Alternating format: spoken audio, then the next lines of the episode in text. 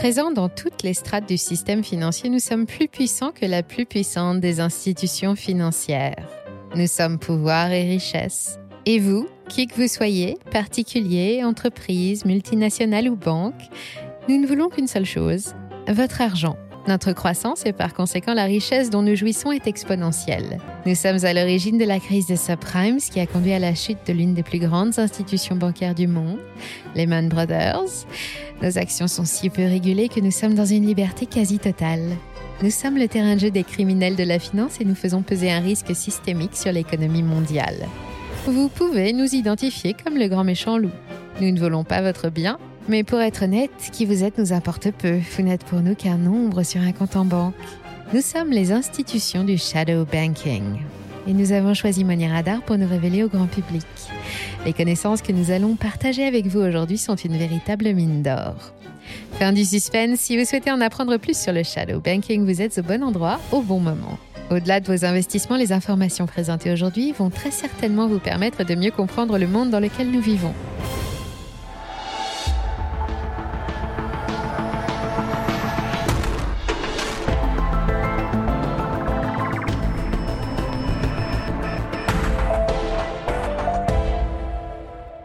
Le shadow banking Une connaissance même basique de l'activité bancaire traditionnelle est primordiale pour bien comprendre les enjeux et les problématiques du shadow banking. Une banque au sens large a une activité d'intermédiaire financier.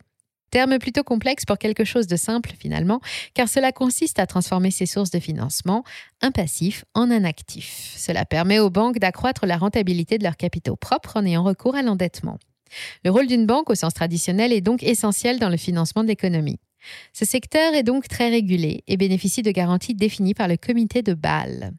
Le shadow banking ou système bancaire de l'ombre est loin d'être, contrairement à ce que l'on peut penser, une finance occulte ou illégale. C'est en 2007 que l'économiste Paul McCulley introduit le terme shadow banking dans le monde de la finance. Mais qu'est-ce que c'est? Une banque traditionnelle, ou appelée aussi banque commerciale, reçoit des dépôts de la part des particuliers et des entreprises. Pour cela, elle doit être fortement régulée afin de garantir une sécurité à ses clients. Contrairement aux banques, les acteurs du shadow banking ne reçoivent pas de dépôt et ne sont donc par conséquent pas soumis aux mêmes règles que les banques commerciales. En clair, une shadow bank a une activité similaire à celle des banques commerciales, mais sont très loin d'être régulées de la même manière. Elles ne disposent pas non plus des liquidités des banques centrales. Ainsi, leur bilan est fortement dépendant des fluctuations du marché. Parmi les shadow banks, on peut citer des entités telles que les banques d'investissement comme Lehman Brothers, dont nous connaissons tous la fin tragique mais aussi des hedge funds comme Renaissance sur lesquels nous avons publié une vidéo très intéressante. Vous vous en doutez, les entités du shadow banking sont bien plus nombreuses et toutes les citer pourraient nous valoir quelques cheveux blancs. Revenons aux shadow banks. Leurs clients sont des investisseurs. Mais les investisseurs cherchent la rentabilité alors que le dépositaire stocke simplement son argent. Ils sont ainsi plus prudents, ils se demandent si leurs fonds sont en sécurité, mais sont surtout sujets à la panique. Panique qui peut signer l'arrêt de mort d'une shadow bank si les investisseurs perdent confiance. Les estimations du shadow banking indiquent qu'il représente plus de la moitié des actifs bancaires mondiaux. États-Unis, zone euro et Royaume-Uni détiennent à eux seuls les trois quarts des activités relevant du secteur. En résumé, nous sommes en présence d'une finance internationale légale et officielle, mais peu ou mal régulée. Le phénomène est en soi étonnant. Il devient franchement inquiétant quand on comprend qu'il ne représente pas une portion marginale et peu significative de la finance contemporaine, mais son cœur actif. Quels sont les acteurs de ce secteur, leurs activités? Des questions auxquelles une réponse est de mise. On compte parmi les acteurs majeurs du shadow banking trois grandes catégories. La première catégorie regroupe toutes les shadow banks. Elle est nommée NBFI pour Non-Bank Financial Intermediation. On retrouve dans cette catégorie des sociétés telles que les venture capital comme Alven Capital, qui est un des plus gros capital risques européens et se finance auprès d'investisseurs. Les OFI pour Other Financial Intermediaries sont un sous-ensemble du secteur NBFI. On y trouve des acteurs tels que les fonds d'investissement comme Bridgewater ou Renaissance. La dernière catégorie implique une surveillance particulière de la part des autorités. Elle considère que ces entités peuvent poser des risques de stabilité financière. Ce sont donc des entités classifiées comme NBFI. Oui, mais voilà, connaître les catégories n'est pas un acquis passable pour comprendre réellement les acteurs du shadow banking. On dénombre parmi les principales shadow banks des entités telles que les hedge funds, les fonds monétaires ou les sociétés financières. Mais qui sont-ils? Les hedge funds sont des spéculateurs. Le premier objectif est de générer une performance. Ils utilisent les mêmes actifs que les banques traditionnelles. Cependant, ils utilisent des outils tels que l'effet de levier pour maximiser leurs profits, ce qui accroît également leur risque de manière considérable. Quant aux fonds monétaires, ils sont des outils d'investissement considérés comme sans risque. En effet, ils offrent plus ou moins les mêmes rendements que des comptes épargne en banque, par exemple. Partie utile d'un portefeuille d'investissement, le fonds monétaire propose une forme de diversification des placements à long terme. Enfin, les sociétés financières regroupent un nombre d'activités variées, le plus connu étant le crédit à la consommation que proposent des groupes comme CTLM ou Sofinco. Les crédits revolving que proposent ces sociétés sont une vraie plaie pour les particuliers qui n'ont pas forcément une éducation financière poussée. L'intérêt de ces crédits est de mettre à disposition une somme d'argent qui se renouvelle au fur et à mesure des remboursements. Ainsi, le crédit court indéfiniment. En France, c'est par ailleurs plus de la moitié des crédits à la consommation aux ménages. Depuis plusieurs années, la croissance du shadow banking ne cesse de s'apprécier. En cause, des acteurs de plus en plus nombreux, mais surtout un secteur en plein développement qui ne cesse de recevoir des investissements. Il est temps pour nous d'embarquer à bord de la croissance du shadow banking. Accrochez-vous car c'est plutôt spectaculaire. Le shadow banking a été mis en lumière par la crise de 2008. Oui, oui, la crise des subprimes. Ce n'est pas étonnant lorsqu'on comprend qu'avant la crise des subprimes, le shadow banking avait pratiquement la même taille que le système bancaire traditionnel. Il est donc tout à fait légitime de se demander pourquoi ce système a pris une telle ampleur.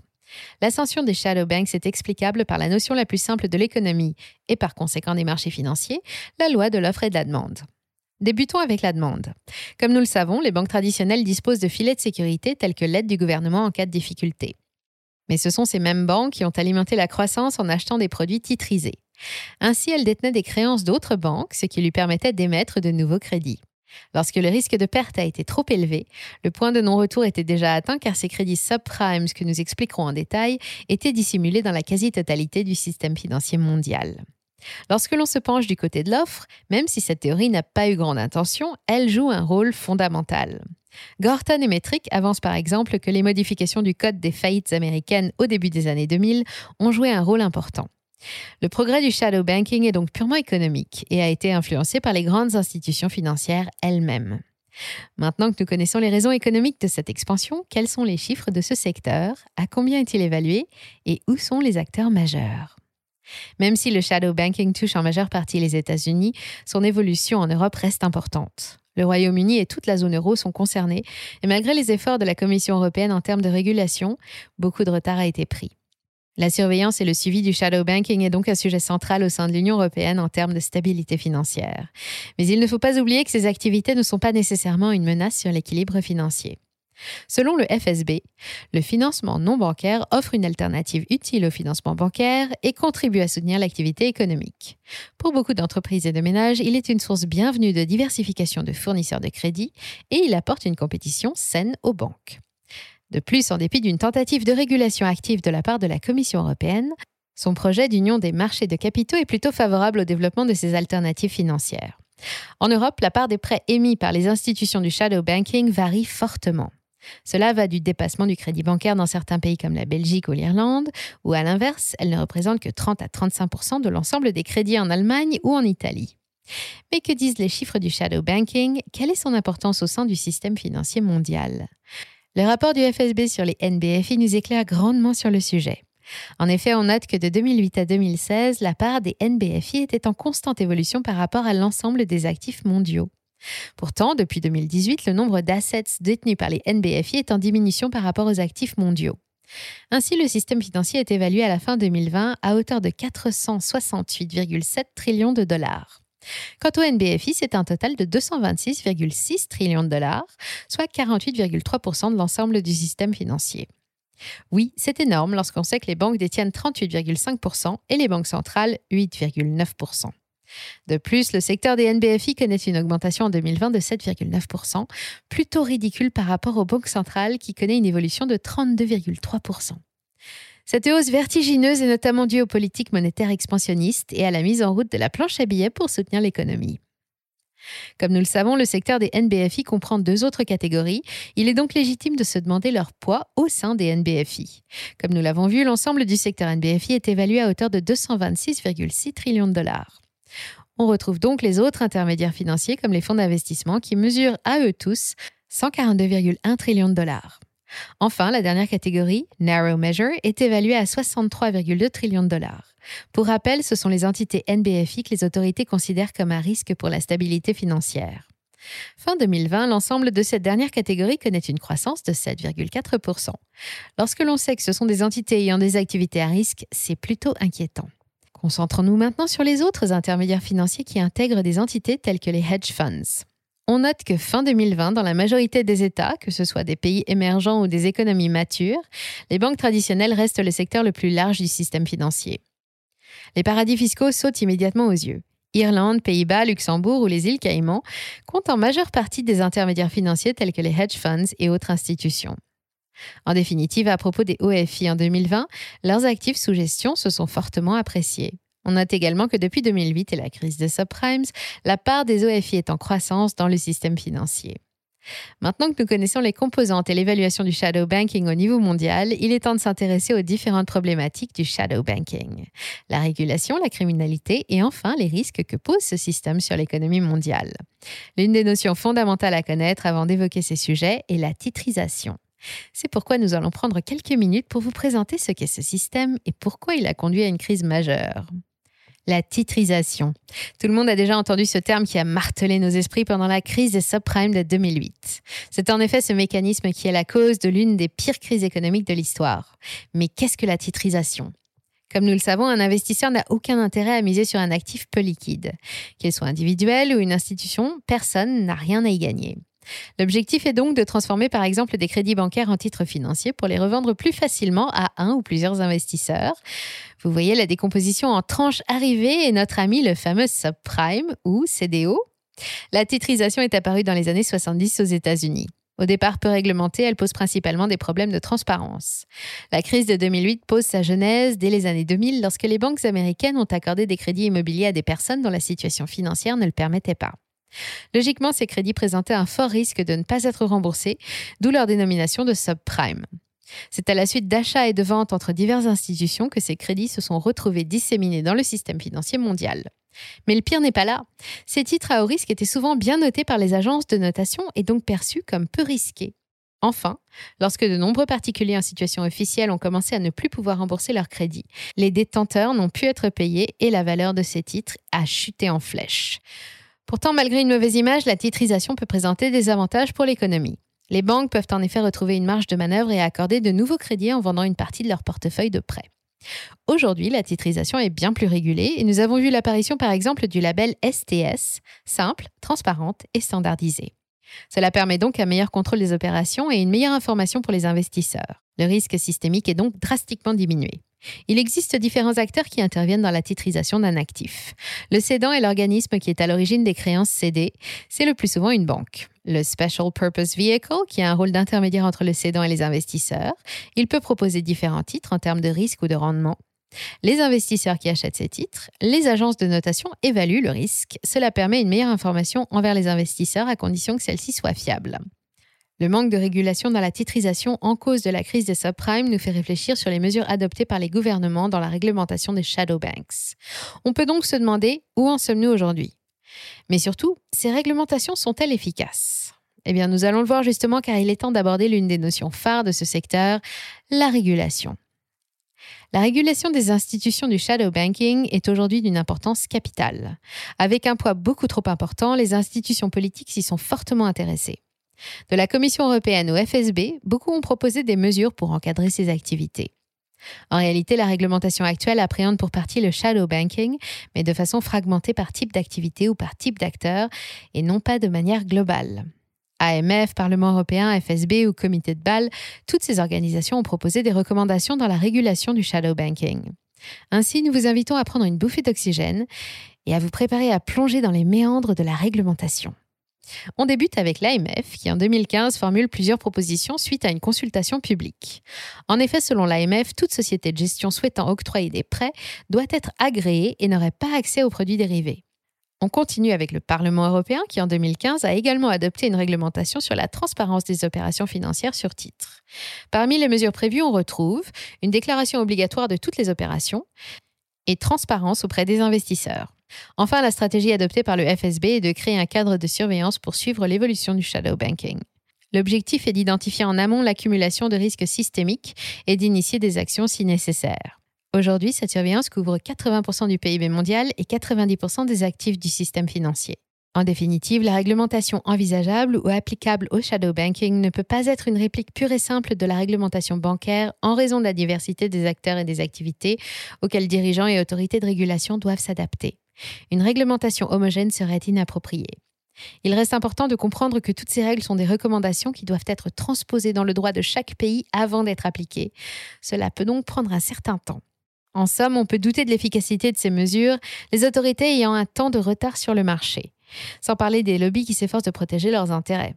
Pourtant, soutenir comme on le lit et l'entend que les gouvernants ne font rien reste une vision particulièrement réductrice. La régulation existe, mais elle est insuffisante et parfois inadaptée. Par exemple, BAL 3 instaure l'obligation pour les banques d'être responsables de 5% des actifs qu'elles titrisent. La mesure va dans le bon sens, mais elle devrait être plus importante en imposant un ratio de minimum 10%. Il faudrait également limiter la capacité des banques à financer des fonds spéculatifs qui sont au cœur du shadow banking afin de réduire leur prise de risque. La régulation n'est pourtant pas le seul défi auquel les institutions doivent faire face. En effet, qui dit manque de régulation dit illégalité et criminalité. Mais peut-on réellement considérer une forte activité criminelle au sein du secteur du shadow banking? La réalité criminelle dans la finance ne cesse de se perfectionner par des méthodes diverses. Des transactions illégales aux diverses formes de fraude, les zones non réglementées du système financier sont un terrain fertile pour les activités criminelles. Au-delà des criminels de la finance, le financement du terrorisme joue une place non négligeable au sein des banques, régionales comme internationales. La pertinence et la nécessité de la connaissance du client, KYC pour Know Your Customer, est de plus en plus rigoureuse dans le schéma interne de ces institutions. On constate ainsi une très forte évolution franchement inquiétante de la menace du crime financier. Ajoutez à cela des banques européennes qui peinent à se remettre des crises de 2008 et 2011, le cocktail est plutôt explosif. Nous allons aujourd'hui parler du risque le plus important lorsqu'il est systématique, la fraude. Pour cela, revenons sur la crise des subprimes, qui est un cas d'école lorsque l'on parle de régulation et de criminalité.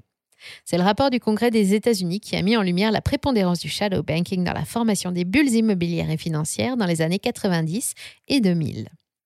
Cependant, l'explication par le crime d'une crise est un jeu dangereux, tant le terrain est miné.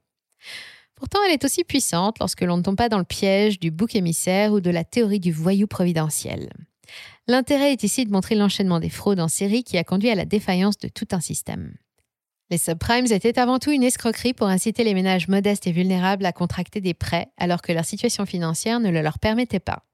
Triste à dire, mais les minorités ethniques, les pauvres, handicapés et personnes âgées étaient de parfaites proies pour ces vendeurs de prêts peu scrupuleux. Leur stratégie elle est simple. Ils faisaient miroiter du rêve en connaissant très bien les conséquences pour ces personnes. Pire encore, ces prêts qualifiés de prêts neutrons devaient tuer les personnes tout en laissant intacts les bâtiments.